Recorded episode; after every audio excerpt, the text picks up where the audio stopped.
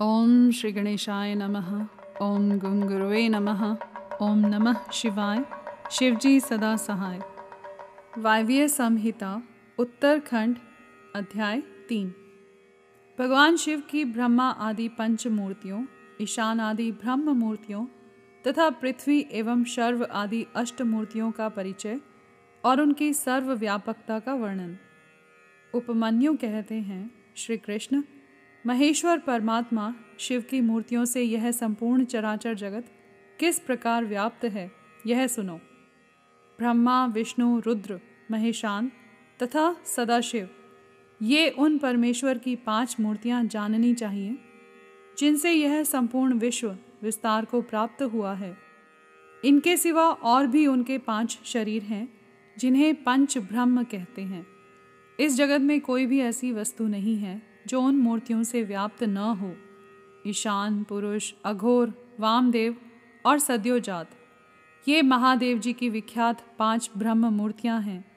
इनमें जो ईशान नामक उनकी आदि श्रेष्ठतम मूर्ति है, वह प्रकृति के साक्षात भोक्ता, क्षेत्रज्ञ को व्याप्त करके स्थित है। मूर्तिमान प्रभु शिव की जो तत्पुरुष नामक मूर्ति है, वह गुणों के आश्रय रूप, भोग्य, अव्यक्त यानी प्रकृति में अधिष्ठित है। पिनाक पाणी महेश्वर की जो अत्यंत पूजित अघोर नामक मूर्ति है, वह धर्म आदि आठ अंगों से युक्त बुद्धि तत्व को अपना अधिष्ठान बनाती है। विधाता महादेव की वामदेव नामक मूर्ति को आगम वेता विद्वान अहंकार की अधिष्ठात्री बताते हैं। बुद्धिमान पुरुष अमित तेजस्वी शिव की सद्योजात नामक मूर्ति को मन की अधिष्ठात्री कहते हैं। विद्वान पुरुष भगवान शिव की ईशान नामक मूर्ति को श्रवणेन्द्रिय वाणी, शब्द और व्यापक आकाश तत्व की स्वामिनी मानते हैं।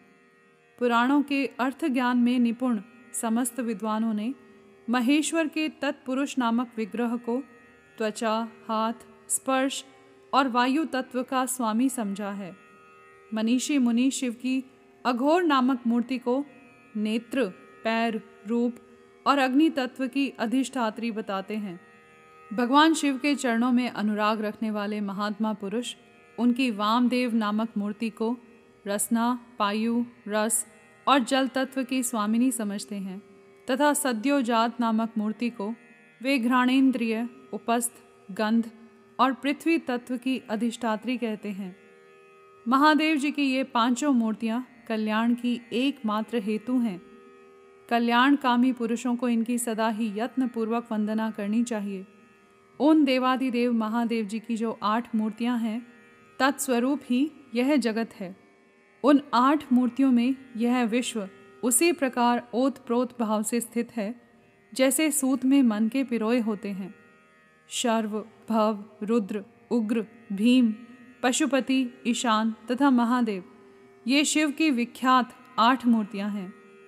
महेश्वर की इन शर्व आदि आठ मूर्तियों से क्रमशः भूमि, जल, अग्नि, वायु, क्षेत्रज्ञ, सूर्य और चंद्रमा अधिष्ठित होते हैं। उनकी पृथ्वीमयी मूर्ति संपूर्ण चराचर जगत को धारण करती है। उसके अधिष्ठाता का नाम शर्व है। इसलिए वह शिव की शारवी मूर्ति कहलाती है। यही शास्त्र का निर्णय है। उनकी जलमयी मूर्ति समस्त जगत के लिए जीवनदायिनी है। जल परमात्मा भव की मूर्ति है, इसीलिए उसे भावी कहते हैं। शिव की तेजोमयी शुभ मूर्ति विश्व के बाहर भीतर व्याप्त होकर स्थित है। उस घोर रूपिणी मूर्ति का नाम रुद्र है, इसलिए वह रौद्री कहलाती है। भगवान शिव वायु रूप से स्वयं गतिशील होते और इस जगत को गतिशील बनाते हैं।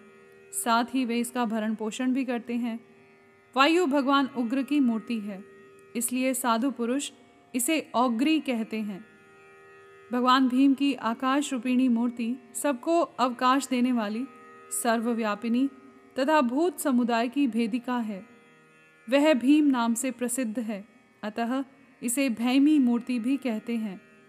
संपूर्ण नेत्रों में निवास करने वाली तथा संपूर्ण आत्माओं की अधिष्ठात्री शिव मूर्ति को पशुपति मूर्ति समझना चाहिए। वह पशुओं के पाशों का उच्छेद करने वाली है। महेश्वर की जो ईशान नामक मूर्ति है, वही दिवाकर, यानी सूर्य नाम धारण करके संपूर्ण जगत को प्रकाशित करती हुई आकाश में विचरती है। जिनकी किरणों में अमृत भरा है और जो संपूर्ण विश्व को उस अमृत से आप्यायित करते हैं, वे चंद्रदेव भगवान शिव के महादेव नामक विग्रह हैं। अतः उन्हें महादेव मूर्ति कहते हैं। यह जो आठवीं मूर्ति है, वह परमात्मा शिव का साक्षात स्वरूप है, तथा अन्य सब मूर्तियों में व्यापक है।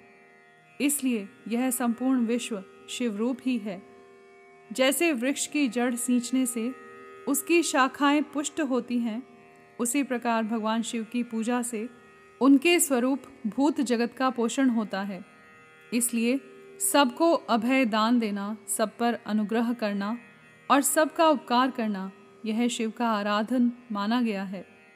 जैसे इस जगत में अपने पुत्र, पौत्र आदि के प्रसन्न रहने से पिता, पितामह आदि को प्रसन्नता होती है, उसी प्रकार संपूर्ण जगत की प्रसन्नता से भगवान शंकर प्रसन्न होते हैं। यदि किसी भी देहधारी को दंड दिया जाता है तो उसके द्वारा अष्टमूर्तिधारी शिव का ही अनिष्ट किया जाता है। इसमें संशय नहीं है।